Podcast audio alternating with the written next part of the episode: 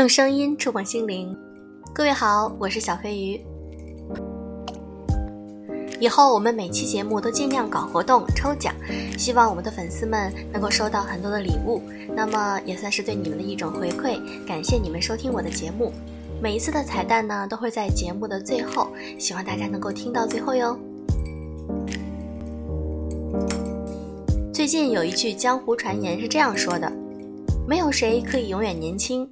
除了萧亚轩的男朋友，那么今天呢，我就和大家分享一篇文章。萧亚轩没什么好羡慕的。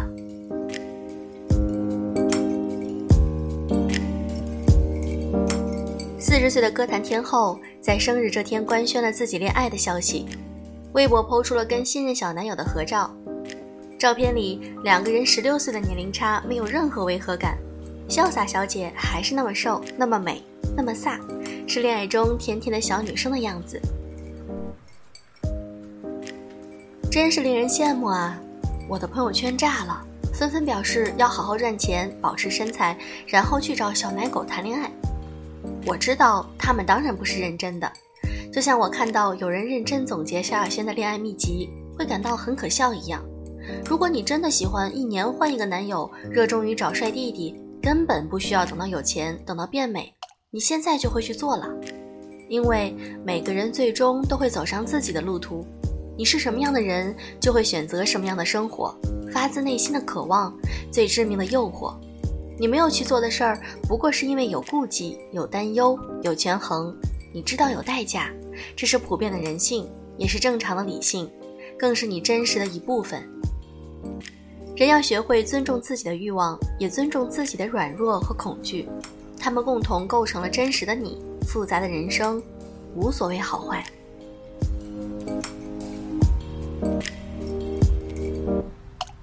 羡慕萧亚轩，不过是因为见识太少。如果你读过一些真正的女作家的书，比如杜拉斯，你会发现，在感情上最疯狂、最动荡，时时刻刻需要激情和巅峰体验的，是这一类人的宿命。杜拉斯一生有无数的情人。她喜欢年轻新鲜的肉体，从来不把世俗规则放在眼里。她甚至可以和丈夫、情人组成三人行的关系。七十多岁的时候，杜拉斯还交往了比自己小四十岁的小男友安德烈，而且这个小男友是个 gay。两个人的相处是高度浓缩的甜蜜和痛苦，就像坐过山车，一次次急速的飞升和降落，癫狂的生命体验。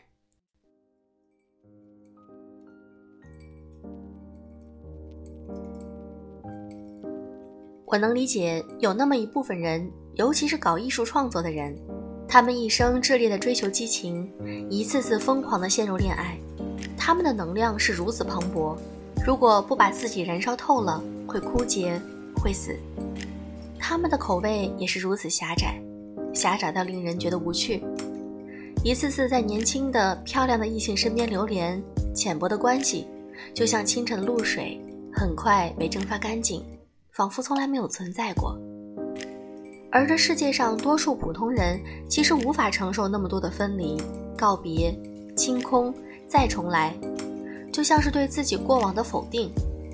多数人喜欢稳定、深刻的关系，因为那让我们感觉到存在、意义和安全感。另一些人在超市的货架前会习惯性的拿同一款饮料，一生只爱一个人。可能只是习惯了对方的存在，懒得折腾，懒得掰扯，这也没什么好羞耻的。我不会说什么样的感情状态才是对的，活在当下就是对的。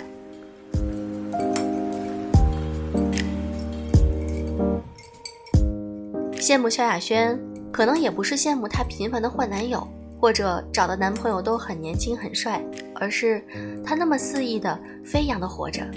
从不理会世俗的价值观和评判标准，想爱谁就去爱了，想做什么就去做了，没有辜负自己的心，这才是最珍贵的部分。活出自我很难，其实也不难，因为没有人可以真的阻止你去做什么，成为谁。你的软弱和胆怯，最终还是要向内寻找，那些外部的理由，不过都是软弱的借口。前阵子我看到有篇刷屏的文章。讨论中国女孩的穿衣自由，那篇文章的核心是希望所有人都可以尊重女孩的穿衣自由，不要去评判。不是啊，朋友，如果你连穿什么都需要别人来认可，那你永远不会有穿衣自由，因为自由从来不是别人给的。无论你说什么、做什么，也一定会有人去评论、去评判的。别人一句话就让你退缩了，你还能干什么呀？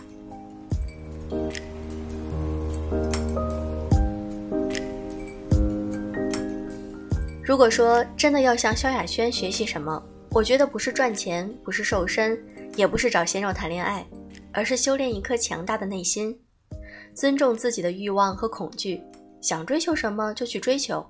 也接得住所有的后果，去享受自己的人生，享受那些甜蜜和美好，也享受所有的无常和苦痛。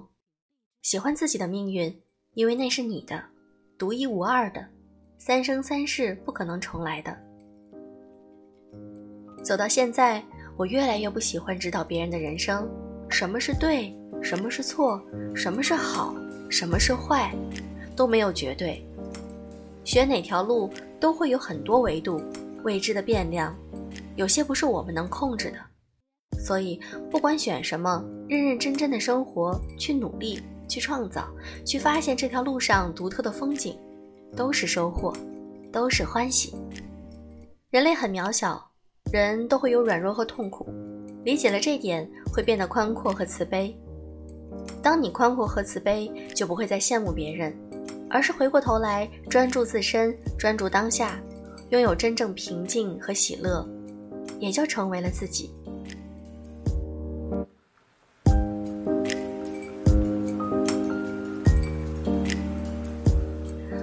我们上一期小飞鱼护肤课堂已经在评论区里抽奖结果公布了，大家可以去看一下评论区。如果你是那位中奖的小粉丝，记得和我私信哦，我会把礼物送给你。今天我们在评论区要讨论一个话题：你是喜欢年龄比你大的，还是喜欢年龄比你小的人呢？在评论区里留言吧，点赞数最多的你会获得我的礼物哦。好了，祝各位晚安，好梦。